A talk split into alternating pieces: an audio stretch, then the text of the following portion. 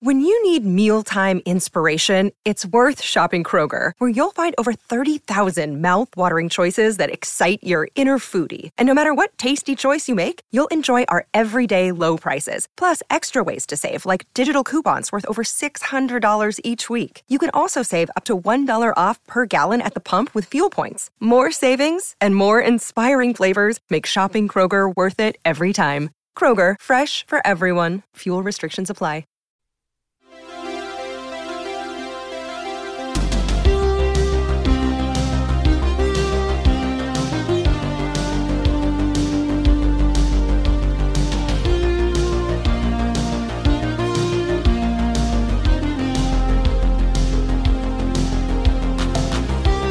Back to Game of Thrones 2 Electric Boogaloo. I'm your host, Anthony. This is our season 2 wrap up for Electric Boogaloo. So we'll depart from the usual format. We're not going to be covering a chapter. I'll include a short interview with Arthur Jamfa. Arthur is at the London School of Economics. He specializes in international relations with emphasis in Chinese. So he's a student of Chinese and geography and economics and international relations. He's also just a really funny guy, and I've enjoyed talking with him. Arthur and I started corresponding about ethnicity and ethnic constructs in Game of Thrones, and I thought that they were interesting enough that maybe we ought to include it for a wider listenership. So that's about a 20 minute interview with Arthur, and then we'll do about 45 minutes with Steve where we answer listener feedback and get his take on some of the news relative to new Game of Thrones content. Just a warning if you have kids in the rooms, there are certain elements of the Steve portion that you might not want to have the kids in the room for. Just a heads up about that.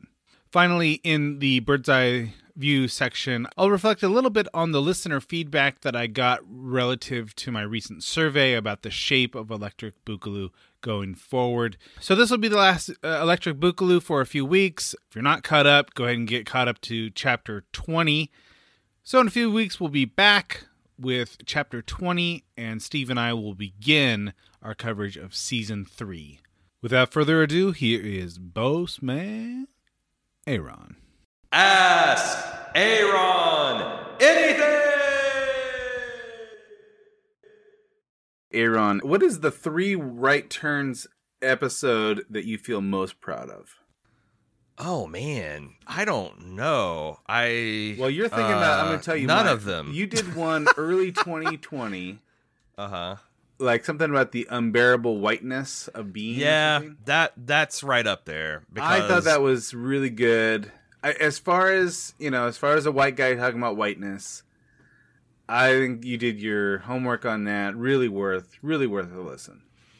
Yeah, I, I think that that's one of the ones I'm proud of because I feel like it's one of the most me. Like it's like unique, you know, talking about my German American, uh, you know, heritage and Jim's Italian American heritage and historical. Like I, that's the honestly that's like one of the things that like I, I was I was digging out material that I've been thinking about for like ten years because that was one of the things that really started flipping my opinion from like hey, you know we're living in a post racist society and there's just a lot of people that are whining about stuff to like oh shit no actually that's a complete pants on head take and I'm way wrong um uh, both historically and, and in terms of current politics um but I I also like if I, I think uh, "Don't Blame Me." I voted Al.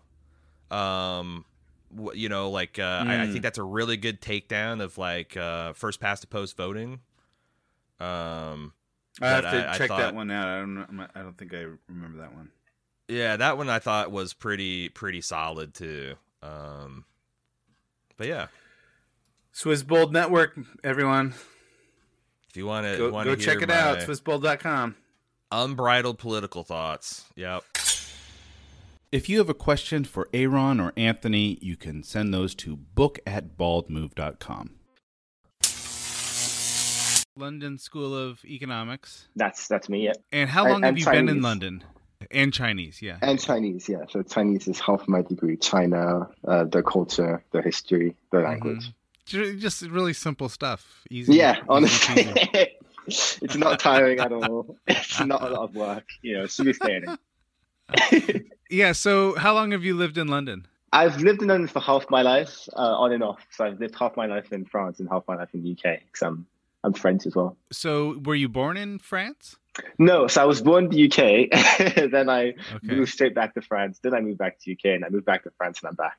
So I've gone forward and back. So you you are an international. You are an international exactly. man of mystery. Absolutely. That that that's how I that's how I got into my degree. I I told them how multicultural I was. uh, so yeah, all right. So let's let's talk a little bit about Game of Thrones. So yeah, I I was fascinated by your email because my approach, and maybe because this is because I'm in the field of religious studies is to look mm-hmm. at the differences between North and South yeah. in terms of either culture or religion or like class class difference. Mm-hmm. And you suggested that maybe we ought to be thinking about this in terms of ethnicity too. Yeah, so I was I was just really interested in an idea that because I was really exploring the, the stories of the of the first men and uh, the story about the Rhoynar coming over, and yeah. um, the fact that there is very much a different ethnicity between the central kingdoms and then the the, the northern kingdoms, well, northern kingdom, and then Dorne. and so I was thinking, what if there's something more than just class an idea that they really have a different uh, ethnic identity. And that really means that there is a sense that they can't really respect an ethnic identity that is to them inferior to themselves. And so they kind of have a disregard for the lives of the Northerners, for they can't really respect that a Northerner has been made hands. Perhaps, perhaps that's been overcome between the friendship between Robert and uh, Ned, but that the others who have not had that one-on-one contact with Northerners still think them as inferior ethnically because because they come from a, a previous a previous ethnicity or previous race. Um, I don't even think that Ned and Robert have really overcome their differences. No, perhaps not. perhaps not. But he, but he still makes him the hand, which surely must mean that you know he doesn't think that he's useless.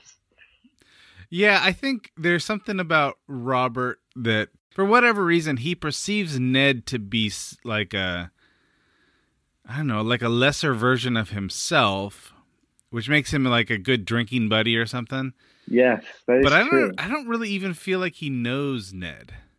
No, that is that is that is the most uh, mind-boggling part of of Ned and Robert's relationship, isn't it? It's that although they seem so close and yeah. They seem to have had such a tight relationship.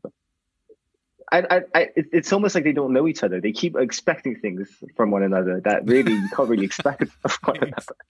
Exactly. Exactly. Yeah. Robert's like, come on, come, come drink and lay with all these girls, and then, and then Ned is like, let's let's do the righteous thing. It's like, guys, I feel like you should have, you should have figured this out. So I think I think the strongest part of your case here, Arthur, is is probably Dorne, and part of this relates to you got your email got me thinking about this. Part of this mm-hmm. relates to the geography, right? Yeah, it's absolutely. Because yeah. not only do we have in Dorne sort of this Rhoynish shared history, shared memory of a common ancestor, common homeland, and the stories that they tell each other but they're geographically separate enough so that they've been able to keep their ethnic identity somewhat distinct from the rest of Westeros. Absolutely, and and for me, that kind of came from the fact that the, the first way I approached it was, uh, what if there's some kind of racial hierarchy going on here um, yeah. that makes the Northerners inferior? And and I was it was really interesting your response, which was well, the Andals are um, inspired from Greek and, and, Roman ancestry, and they don't they didn't really have a race as an idea. They had phenotypes, but that, that isn't um, right race. Yeah, I think I think my point. I'm not even sure. I'm, I'm so sort of working this out. I was I was kind of looking forward to this conversation to, to work some of this out, but I mean, I think that any ethnic studies department that you go to, you'll probably Mhm. get it hammered into your head that race is a modern construct. Absolutely. But there's always been social constructs that have defined hierarchy and class and whatnot, right? Yeah. So then the question is, okay, so before these pseudoscientists in you know the 18th and 19th centuries were you know got on about race, how did the ancient world think in terms of the the difference between the way people looked? Mm. And with with the Romans in particular, and borrowing this from the Greeks, they were really interested in like, for the most part, facial features. Mm. Yeah. You know, like like you could trust someone with you know like someone had large eyes. It- It's just all it's all bullshit. But if if you if you have large eyes, then you know you're trustworthy. But if you have beady little eyes, then ah, you can't trust that guy. It's all stupid. I mean, but it's, it's quite logical, isn't it? but it's it's not any more or less stupid than you know skin tone or whatever. Absolutely right? not. Absolutely not. It's a little bit of that, don't we? We have uh, uh, we have um, red hair, right? So absolutely. with red hair, doesn't have soul. Yeah. That, that's the closest we get to it, don't we? Well, and we still have carryovers of phenotypes. I think that there is still something about like, oh, Mhm. beady eyes, can't trust that. You know, there, there's still a little bit of that. It's not as dominant as sort of this perception of race, but Mm. so th- for the ancients, and I guess I don't know, I don't want to push the analogy too much, but you know, uh, Martin has said that the Andals are basically modeled after Rome, and there's several inv- indications that that's the case. So, how did Roman? How did the Romans perceive these differences and how people looked? Well, what they did was they compared them to animals. So, if you looked more like a lion, then you then we will lionize you. You know that's Yeah. really stupid, really stupid. Or like Caligula, like Caligula looked like a goat, so he must have had the the moral ineptitude of a goat, which of course is the famous moral Yeah. ineptitude of the day. Which I mean, that's that's a lot of shade to throw on a goat, you know. Why why are goats why are goats better than lions? I mean, yeah. Why why are donkeys uh, stubborn? so I think part of this is sort of this carryover of these Greek ideas of what we call physiognomy, and and they were you know these were like people's best ideas about how to judge someone's character, but I guess the point here is that you could find differences in phenotypes even in family groups. Absolutely, yeah. So even if like you know you couldn't like for some reason the Greeks didn't like extreme. So if you were too pale, then that that spoke badly about it, your your character. Or if you're too dark, that spoke badly about your character. But so if mm-hmm. you're like this nice shade of coffee or whatever, then that that was the ideal. But you could even get that between two siblings. You could get a lighter skinned or a darker skinned or someone with beady eyes or someone bigger eyes, even within siblings. that kind of ties into what we said about the sisters, right? The the Stark sisters. Yeah, One Sansa is- and Arya, right? Yeah, Sansa and Arya, right? One one of them is described as having a, a horse face, and and Poor being- Arya. and then, and, you know being having northern traits, but the other one is is pretty and has southern traits. So they are they are sisters. Yeah, it's interesting that a lot it, it- we're- dealing with in these chapters how people perceive Arya. Mhm. And one thing that uh, my co-author Aaron has pointed out a lot, and I really do appreciate, is that in one sense, Arya is kind of ridiculed because she's got like a horse face, which I guess we're supposed to think is more northern. What was it- Another way to think like? of this is that she looks a lot like Lyanna, and and Arya, Mm. and you know, and Lyanna's supposed to be this great beauty, and so Mm. it's a question of not. This isn't really a question of beauty as much as this is the, this is a question of the perception of northern identity versus Mm. southern identity. Yeah, absolutely. And I, I think there is there is an idea that the, the central kingdoms kind of have an if, if we can call this an ethnic identity that is more unified than the other kingdoms. Because no one's saying, oh look, this person looks like someone from the Riverlands and this like someone from the Stormlands. And so to, to go back to to talk about geography, I was kind of thinking about well, before uh, this whole idea of social Darwinism and the idea that um, the construction of race, how was ethnicity defined, right? And and for me, it was defined by geographical factors, geographical features, and but so like an, an, idea of ancestry, which is more defined by whichever warlord came and and controlled your space sure. um, yeah, more sure. than anything about genetics. but yes, yeah, so, I mean, there's there's really good examples of that in real life. Right? You've got in Spain, you've got like the Basque Country that kept their language for a really long time and kept like a separate identity. My own an ancestry, the the Bagante people in in Cameroon, the Bagante people have an identity that is defined by the fact that uh, the Bagante people lived in the hills, and so they were really hard to invade. No one could invade them. Hmm. Um, and there was a big battle in like 1687 where um, they tried to invade them, and then this uh, this warlord called Alaku pushed them back, and so he is the great ancestor of the of the of the people today, and and so you could really find that duality of of ancestry and uh, geographical separation that you also find with like the Welsh that didn't get invaded by the by the Anglo-Saxon hmm, or the Scottish yeah, sure. that didn't get invaded by the Romans, where like the Cornish have the same are considered as English, even though I mean, even though really they're just as far apart from the rest of England than Wales. So it's is. it's like the stories we tell about sort of the origin stories tell you something about the people in general. Like for instance, you, you know, your people are you know unbent, unbroken, or whatever. Yeah. Um, but it's just a story. You know, it's yeah. it's, it's I mean, part of the ethnicity, but it's, it is part of the constructed part of the ethnicity. Right. I mean, for example, um, my the story of, of the Bagante people is uh, actually of the, of the Babur people, to be even more precise, is that the people tried to to invade the Babu people in, in 1687, and this this warlord called Alaku told all his soldiers to have fog come out of their penises, um, and supposedly that made uh, that made the area foggy, and that's how they won the war. so that's good. You can't get more constructive than that, really. uh huh. Uh huh.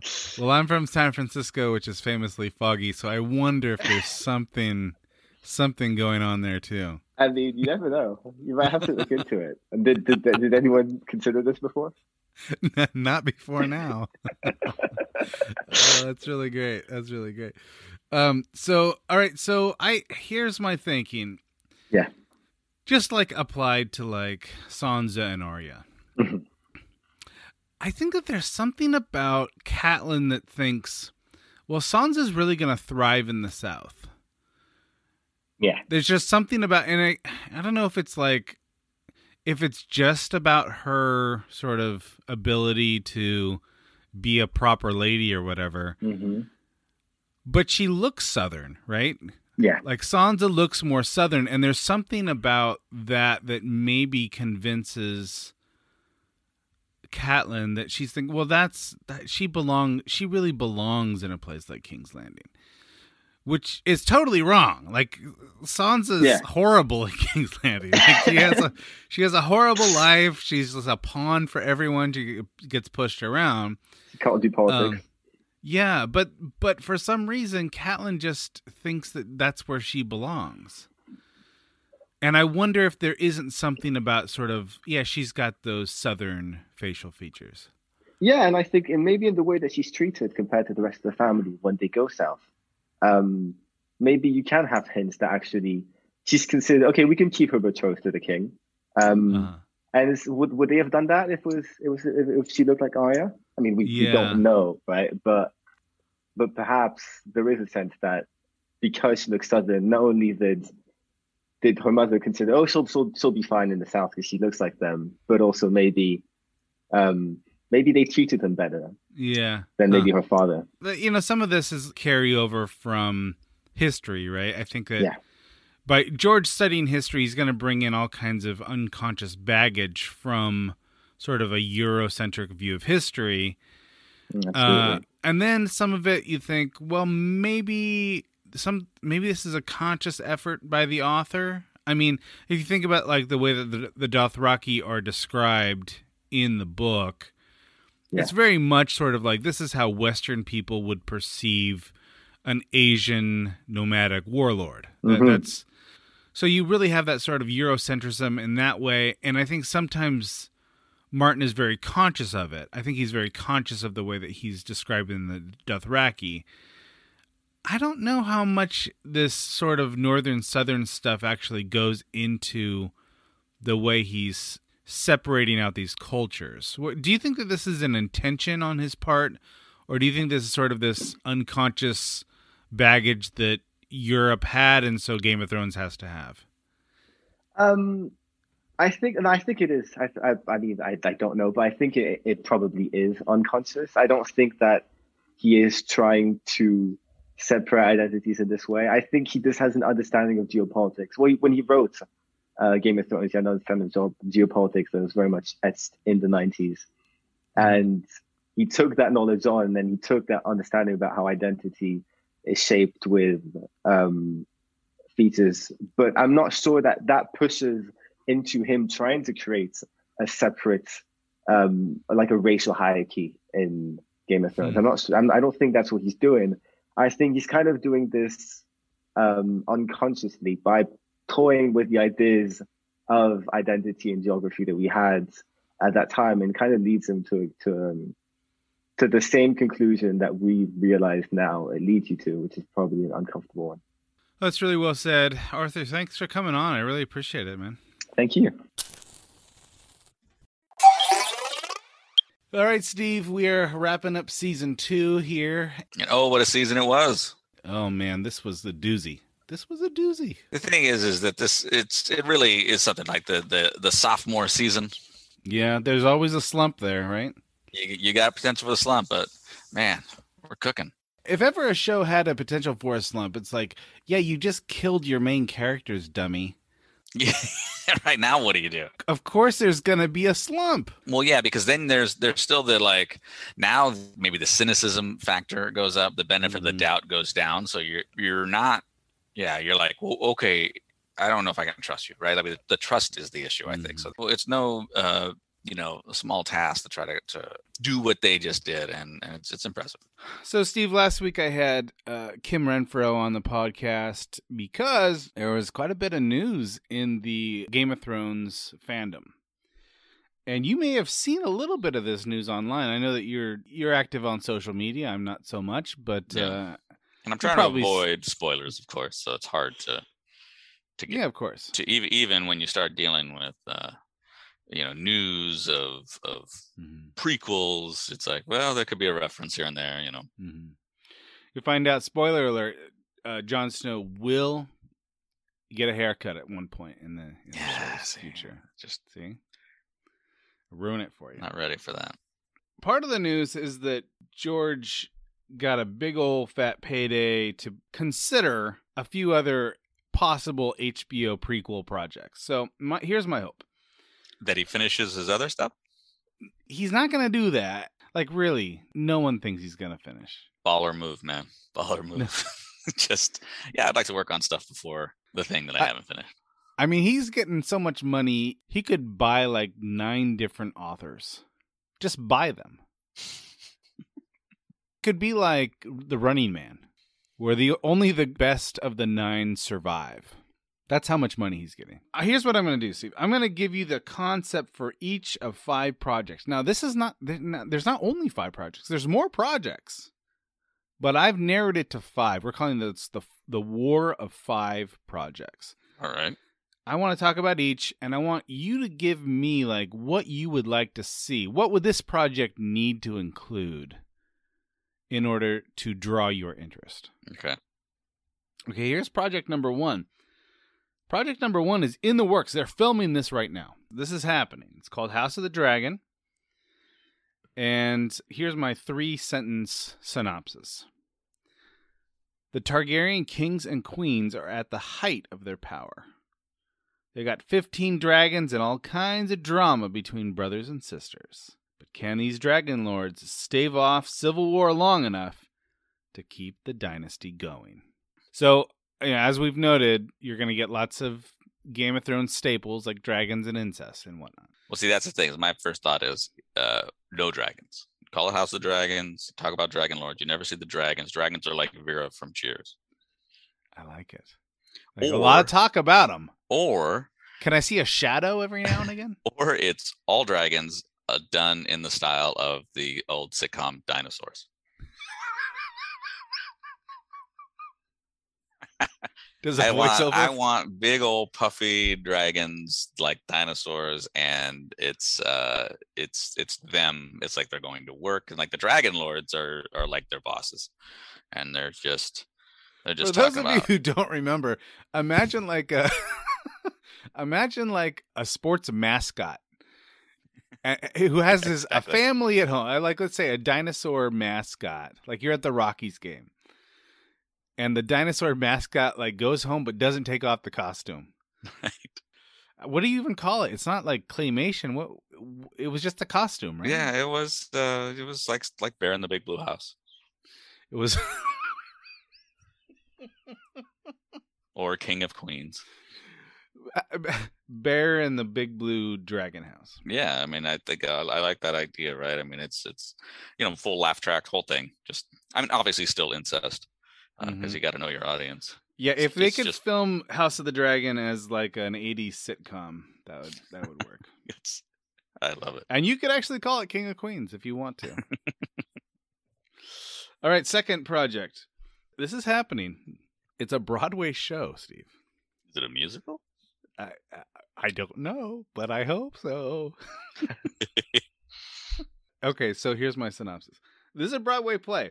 It features a younger Ned Stark, his sister Lyanna, and her betrothed Robert Baratheon.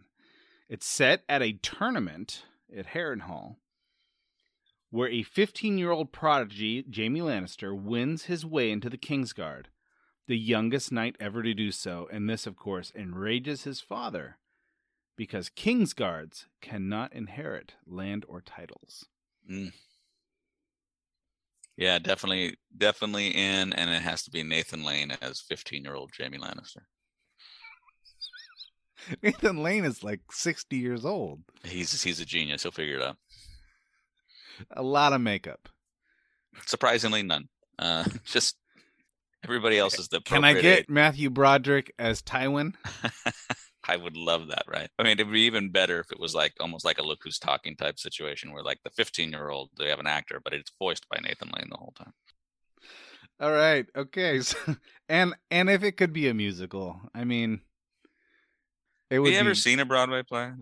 Yeah, I mean, I I'm into I like I like Les Mis. I like Hamilton. I like yeah. I like uh, I I as a kid, I really loved the television production of The Music Man. Did you ever see that? No. Fiddler on the Roof. I'm a big fan. But I uh, mean, I mean, have I, you seen these? Have you seen these live? Yes, yeah. I mean, the best I did for Hamilton was I saw a live performance in San Francisco. Okay. You're not a big Broadway guy, I don't know if I've ever seen a play outside of a high school play. really? Okay, well, is it the musical thing? Are you into? It, do you have something against musicals? It's I don't want people on stage to even inadvertently make eye contact with me. do you feel that way? I feel that way at a comedy club. I feel like if I'm going to go into a comedy club, there's no way I'm sitting in the front row. Yeah, no, I get that, and like, and I understand. I mean, I've done that. I've picked on people a little bit and from from the stage, but it's like I, the medium is such that it's like, ah, it's you and a guy, and you know it's that guy, right? But like, I mean, if you're up there going, hey, I'm, it's not. It's different between like, hey, this guy's doing comedy, and this guy thinks he's Pippin. So yeah, I mean, let's just talk about the rules of the comedy club. If I go into a comedy club and I sit in the front row, I should just be expect at some point I'm going to have to talk to the guy on stage. Yeah, I mean, I would at least, I would at least prepare yourself for the. It could simply be a rhetorical type situation where you just, you know, yeah, you're already the burden at a minimum is you you, you shouldn't go to the bathroom during the set um, because I'll talk about how you're pooping the Yeah. entire time you're gone. Sure. Now, is there a am I safe anywhere in the club? Like if I sit midway back, or at what point Yeah, am I safe? I think I think if you have a pretty good sense of where the light, like if it's a pretty well lit spotlight type situation, you you become uh, a silhouette. So that's the other part of the reason part of the other reason why. I mean, not only is it the proximity of the people in the front row, but that also can be the the sight range for the performer because if, if the spotlight is proper, you're you're probably pretty blind to to most of the room. Yeah, so you could be safe if you're unseen. Yeah. I mean, sometimes I'm in a better mood. I'm like, yeah, fine. If they want to do crowd work, I'll play along. But sometimes I don't want to be in. I'm not in the mood. I just want to sit there and and laugh. Yeah, no, I get you. I guess what I'm trying to say, Steve, is fuck you. Okay, that's fair. All right, next project. This is uh, called Nine Voyages. Now, I've not filmed any pilot for this. This is just a possibility. Okay. Lord Corlys Velaryon, aka the Sea Snake, is played by Steve Toussaint. Corliss is as daring as he is wealthy. He swashbuckles his way from sea to sea and into the heart of every woman he meets, and maybe a few fanboys too. So this is is this a character we see in the series? This one currently? This is a character that we have not met, but we will meet this character in House of the Dragon. So they're they are planning a spin-off Uh, of a movie of a, of a show that hasn't even aired yet. Whoa. That's how confident they are about this. Guy. this would be like if there was a like a a big ragu show. Where This is was like they were they were like in Laverne and the, Shirley, a spinoff yes. of Happy Days, and then Carmine gets his own. This is even before there was a Laverne and Shirley that they would I say, well, here's what we're gonna do. We're gonna do the big ragu. As a That is child, going to be in production. Not as a child, as an old man. They're gonna call him I just figured this was going in the young Sheldon uh, type, just the young ragu. Beyond Ragu. It's everyone that It's The- the, the big Carmine ragu. multiverse. yes. It's all about it's all about it's like Better Call Ragu. It's like all about the the minimal characters around the Shirley. It's like multiplicity. It's just Carmine uh, in different, just in different scenarios simultaneously. Um, Uh, so far, hey, I by mean, the way, uh, I got I got a, a a little bit of fan mail uh, for you, Steve. I got someone saying, uh, "I'm so excited that Steve used the the Chachi reference, comparing Chachi to Danny." I sent it to my friend, telling him that I'm not the only one that makes this association. oh my gosh, that's incredible. I like that one. Oh, that's good. Yeah. So Okay, nine, next nine- one. nine- nine voyages. Um, Yeah. sounds pretty sexy. Probably should be called nine and a half voyages. So that's all they'd have to do. Yeah, just, just make it super. Just just get it get it erotic, and uh, and I'm in. All right. So, uh, next one is uh, again keeping with the nautical theme. This one is called Ten Thousand Ships. Okay. A millennia before the War of the Five Kings, a princess named Nymeria leads her people into exile. They sail from island to island until they finally land in southern Westeros. Now, I'm excited about anything with ships. You know that. I know. You know that This- about me. This seems this seems like almost I, I it almost seems like too much for you. Too much ships? I mean, the 10,000. There's 10,000. Yeah. Like I mean, I could see you like this is just like an over overload, right? Like, I mean, you you think you're a fan of anything until you get too much of it. So it's like I maybe like on episode two, I'm thinking I thought I was gonna like this many ships. Yeah, but like I 40, 4,500 ships seems more doable. So you're saying decrease the ship count, Yeah, and you're, you're in. they're setting themselves up, right? I mean, or I want this to be like I need Matthew Modine and, and Geena Davis, like Cutthroat Island. One thing about ships that I like is that they have names. I like to Yeah. know the name of the ship. That's ten thousand names. That's too many. It's too many names. You're really devaluing the name of any one ship if you have ten thousand of them. Yeah, I mean, then you have like imagine if like the starship enterprise was like zipping through space with 10,000 ships Mhm, i wouldn't care i wouldn't care what it's called right. It's hard enough to keep track of all these characters. Now I got to keep track of boats. Nah, I'm, I might be out on this one. That's too bad. I'm, I'm not that strong a swimmer, man. We've talked about this. That's, So water, water makes me nervous. Okay, this is another show that's a possibility. All we have is the title. We don't know anything else about it. It's called Flea Bottom. hmm We know nothing about this project except for its name. Presumably, it'll be set in the slums of King's Landing, featuring the brothels, bums, and bad boys of the filthiest place in all the Seven Kingdoms. Yeah, this this has got to be a reality show where they basically recreate Flea Bottom, and it's like Survivor, only way more STDs. And who would you like to see in in uh, in this? Uh, Uh, It's you- got it's everyday people, dude. Uh, would you, you know, like to- eventually- would you like to be featured? eventually, you'll have like a celebrity version, right? Like you, you we've seen that with other reality shows, like a Big Brother. Um, I mean, there's no way you're keeping Corey Feldman out of this. Corey Feldman is the first person you cast in this. Yeah, he gets in there, and it's just like, I mean, I don't even know. I mean, I- I don't know a ton about Flea Bottom, except it's just, he's just, he's constantly uh, luring people in to buy his wares. I got some questions for you. I got some questions for me. Mm. You wanna you wanna go first? You want me to go first? Uh, I, I, think did you did you win first last time? I can go I, first. I believe I did. Steve, this first question is from Steve. So this is from Steve to Steve. Oh. Steve, what is something, a hobby, a skill, or a guilty pleasure, etc., you've added during your routine in COVID? Ooh, oh, that's a that, that's a that's a powerful question. It's a good question, Steve. Yeah, to my routine. I mean, obvious. Well, I mean, I think the obvious one for me is um, uh, mask coordination with the shoes. well, this is good to know because I think you have like 37 pairs of shoes, right? Yeah, somewhere in that neighborhood, maybe more now. Think things have changed.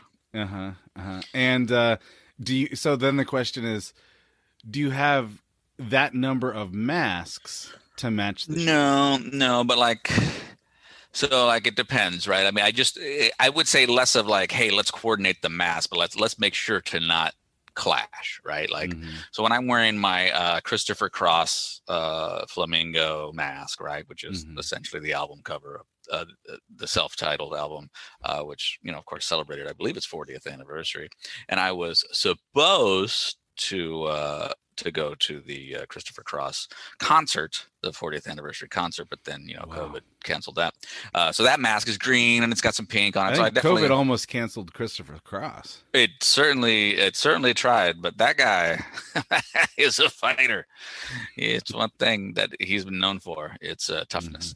Yeah. And um, and so like that one, I'm like I got to be careful with what I wear, obviously, um, because like I feel like I, as I've said many times in the past that the uh, shoes are the the punctuation mark to this uh, uh, sentence that is your outfit. Hmm, And so now we've added a little something to the ensemble, right? And I think it's, I think it's a, I mean, if you've got a white mask or a black mask, you're probably doing fine. But as soon as you start mixing in the color masks, you have to just, you have to be cons- considerate of everything that you're doing. I think, I think it's easy to think that masks are this temporary thing because this is not going to be who we are going forward or, or uh, you know, ad nauseum. But as of right now, it is who you are, and I think you need to Well- show that level of care. I appreciate that perspective. Now, speaking of someone who like walks around with about two or two, maybe three pairs of shoes in any given year, I feel like I'm just wearing commas on my feet all Mm. the time. All the time. I don't. I- the- But you said it's the punctuation. I don't have a repertoire of punctuation marks. So your your your shoes are like everyone's looking at going, and And what? yeah, exactly. It's like it, they're like a, a misplaced ellipsis, Steve. hmm And here's the thing, even a question mark is fine. I think because I think I've tried question marks on my feet. They don't work out very well. I think I think when people see it and they're like, if if you've got people going, huh. Um, that's still a reaction, and I think, but if you, but you, at least it, it provides some. Like now, now the burden's on them to provide the answer. All right, so that's good. That's that's good. Uh, good answer. I, I I was not anticipating that, but that's, that's Do you think it would be more masturbatory? Um, I don't know how to answer that, and so I won't. Fair. This is a question for me. This is from Baton Rouge Billy. Oh man, so Come far on, so Billy. good. That's lovely. Baton Rouge Billy. What a great! I mean, look, I don't want to alienate. I mean, I've already alienated Philadelphia last season, but Mhm. uh, Baton Rouge is. What does Baton Rouge stand for, or what does it stand for? What does it mean? How does it translate Something red. red baton? Yeah, it means red baton. Everyone knows that, Steve. Yeah, Baton Rouge. I mean, you can. It sounds like it. It sounds like molasses coming off the tongue. What I would love is that for Baton Rouge Billy to like live in like Topeka. That's right. He just He's never even been to Baton Rouge, but it just sounds badass. All right, so Baton Rouge Billy asks, what would you say is the single most impactful decision made by a single character? The decision that had the greatest consequences for the greatest number of other characters. My vote would be this is still Baton Rouge Billy registering his vote. My vote would be for Catelyn's decision to capture Tyrion. If she hadn't, Jaime wouldn't have wounded Ned. Ned could have resigned peacefully and gone back up north. Robb never becomes king, never entangles himself with Walder Frey. Arya is never orphaned. Theon never takes Winterfell. And Bran never goes into exile, etc., etc. That's a really strong case, Billy. All that spoiler alert. yeah, all that wouldn't happen if Catelyn hadn't taken Tyrion. Um, so that's Billy's vote. Here's my answer, Billy. I can, I think I can do you one better. Illyrio gives three eggs to Dany. If Dany doesn't get eggs, she doesn't get dragons. She doesn't get dragons. You got you, know, you got nothing. I think dragons are everything. So that that's my that's my take, Billy. Uh, Baton Rouge is uh, it means French. Uh, it means red stick. Red stick. Well, I wasn't that far off. No, Yeah. I think that Billy could have been named for something other than his geography. Well, if if he had just gone by uh, Red Stick Billy, um, we wouldn't automatically associate him with uh, Baton Rouge uh, per se. No, no, we just associate him with his stick. We'd have a lot more questions. Yeah. A lot more questions. It's His like, hey, is, is he an excited dog?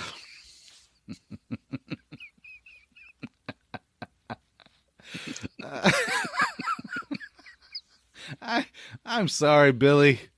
I didn't think that. I'm sorry, think Baton that- Rouge.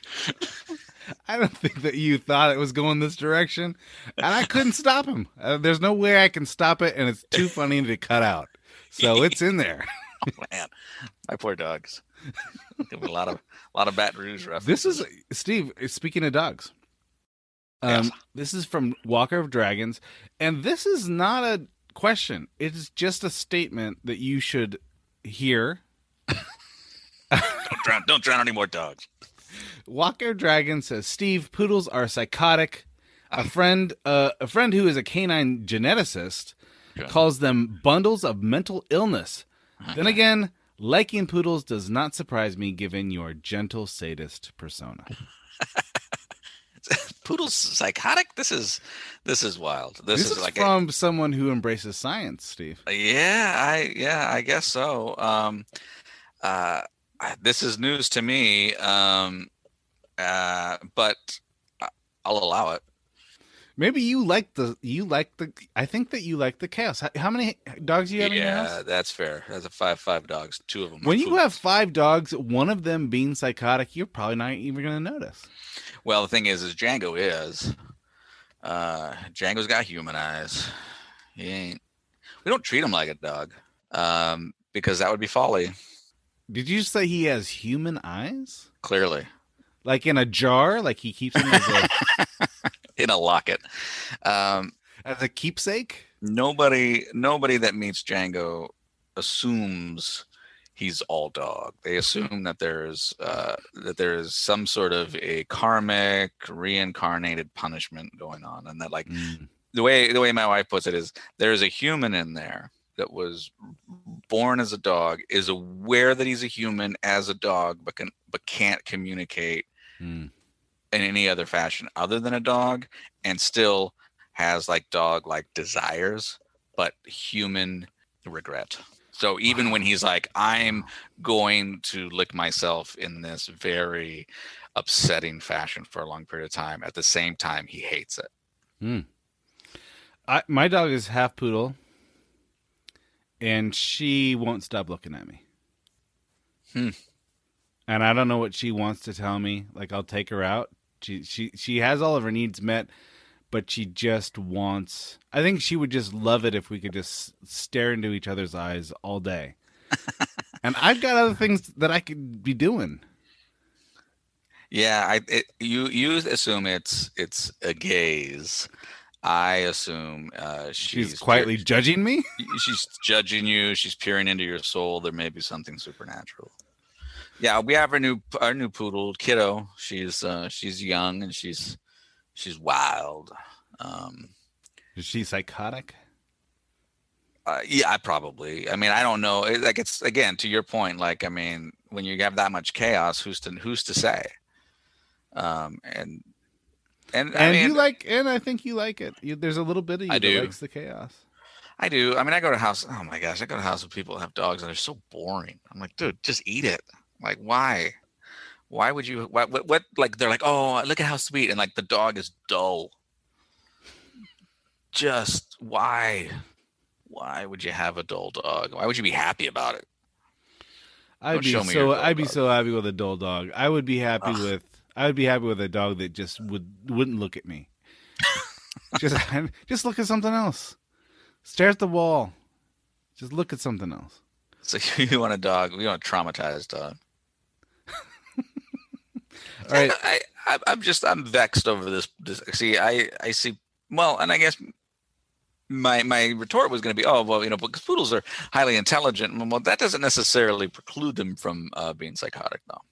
Yeah. Oh, there's. I think. I think it probably goes hand in hand. Yeah. So that so yeah, it could very well be that the reason why I like them is the reason why I shouldn't. Uh, I'll handle it. uh, Name my dog Red Stick Billy next time. Um, this is a question from Mikael, and this is for me. Over the course of the series, Jaime went from a villain to a gray character with glimpses of heroism. And some would argue one of the more sympathetic characters in the entire story by the end. Could you see a similar arc, however unlikely, with Cersei? Wow. Could Cersei be transformed by George Martin's magic from the person that we know and love to hate to someone that's more sympathetic in the same way that Jaime has been? I think it's possible. I think it's it's within Martin's talent to do so, although I think it's a tall order and I don't think it'll happen. And here's why I think this.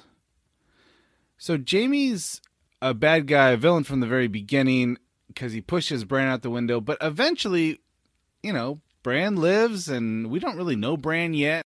Um Cersei that would be a late bend in her character arc. A very late bend. And on top of that, she tried to kill her favorite character. She tried to kill Tyrion. She's actively pursuing him to kill him. And it's hard it's hard for that person to be sympathetic. What do you think, Steve?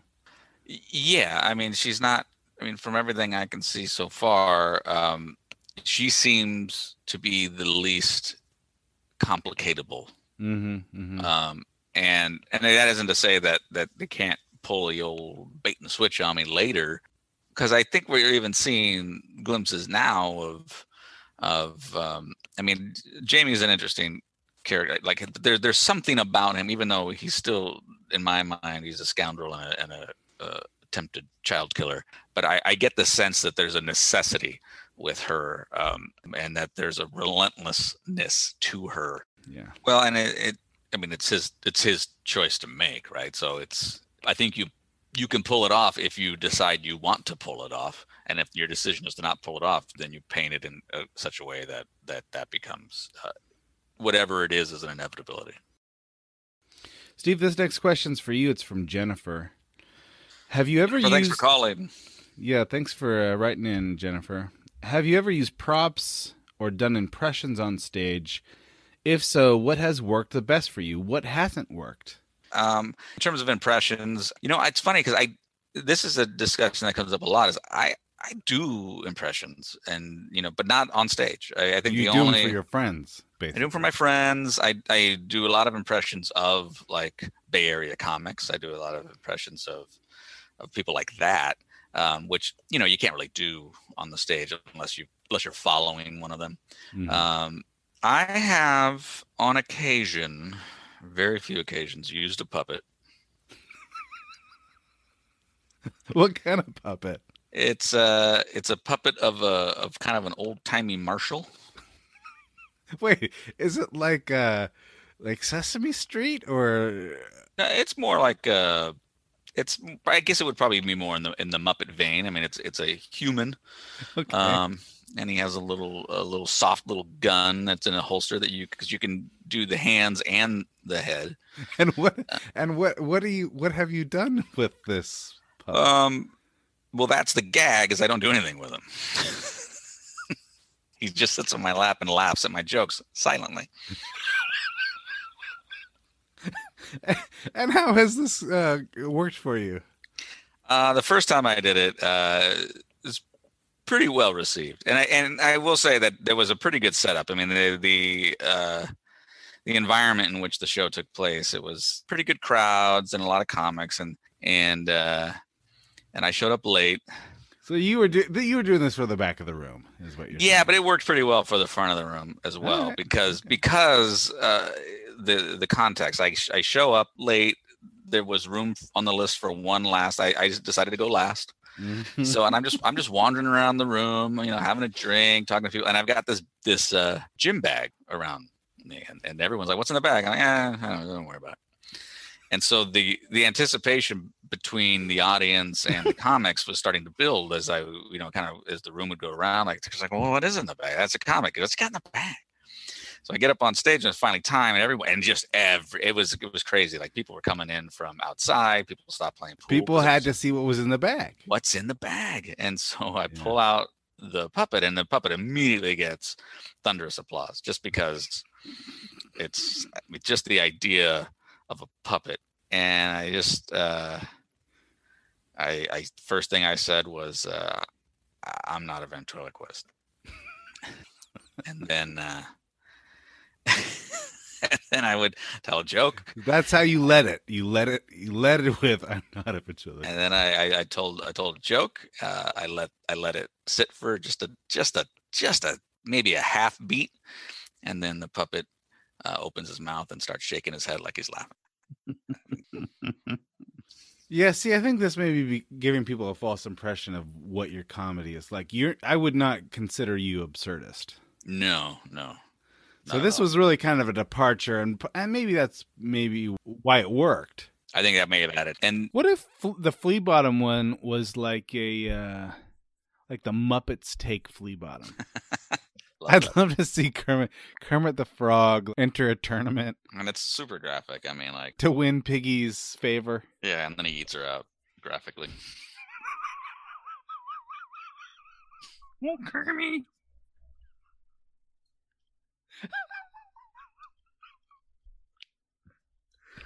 Oh gosh.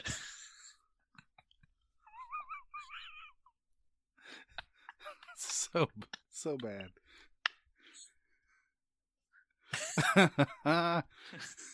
Mm, she wasn't kosher last night.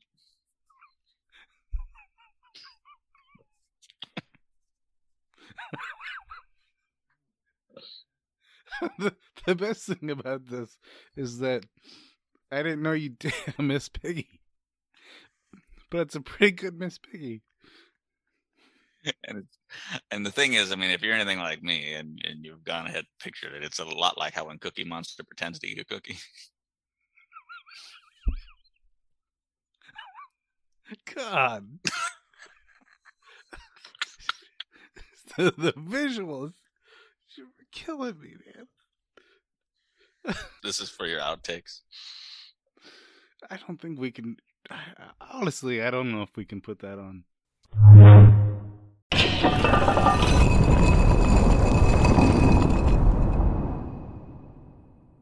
A few weeks ago, I asked a question related to the shape of Electric Boogaloo. Did you like the super nerds versus the super fan interviews? I asked about a balance between new voices and familiar voices. And I was also asking about show only folks, if people might be just listening to the Steve portions. So not everyone agreed. However, by and large, most of you think that the scholarly voices are really what makes the podcast distinct, which is good for me because I, because I'm a, I'm an egghead and that's what I do. So I like that portion of the podcast. I feel like getting a perspective from someone who's a specialist in gender studies or disability studies or linguism is always going to be um, really important. A lot of you have mentioned that you like it when the when I bring on the medievalists because, of course, they bring a lot to the table relative to the the social and cultural background of the text. I plan on continuing to do that. And of course, peppering in super fans like uh, Kim Renfro and Aaron and whatnot is seems to be uh, pretty popular as well. Some of you have voiced a concern that it's difficult to keep up with the show rewatch because I don't do a synopsis for each episode. So here's what I'm going to do. I'm going to try to include a short synopsis of the episode before I begin the Steve interview. Hopefully, that will enhance your experience. If it's only a few seconds, it's not going to take away from the virtue of that section which in my view is always just to find something funny to talk about. So I will try to add that based on some of your feedback.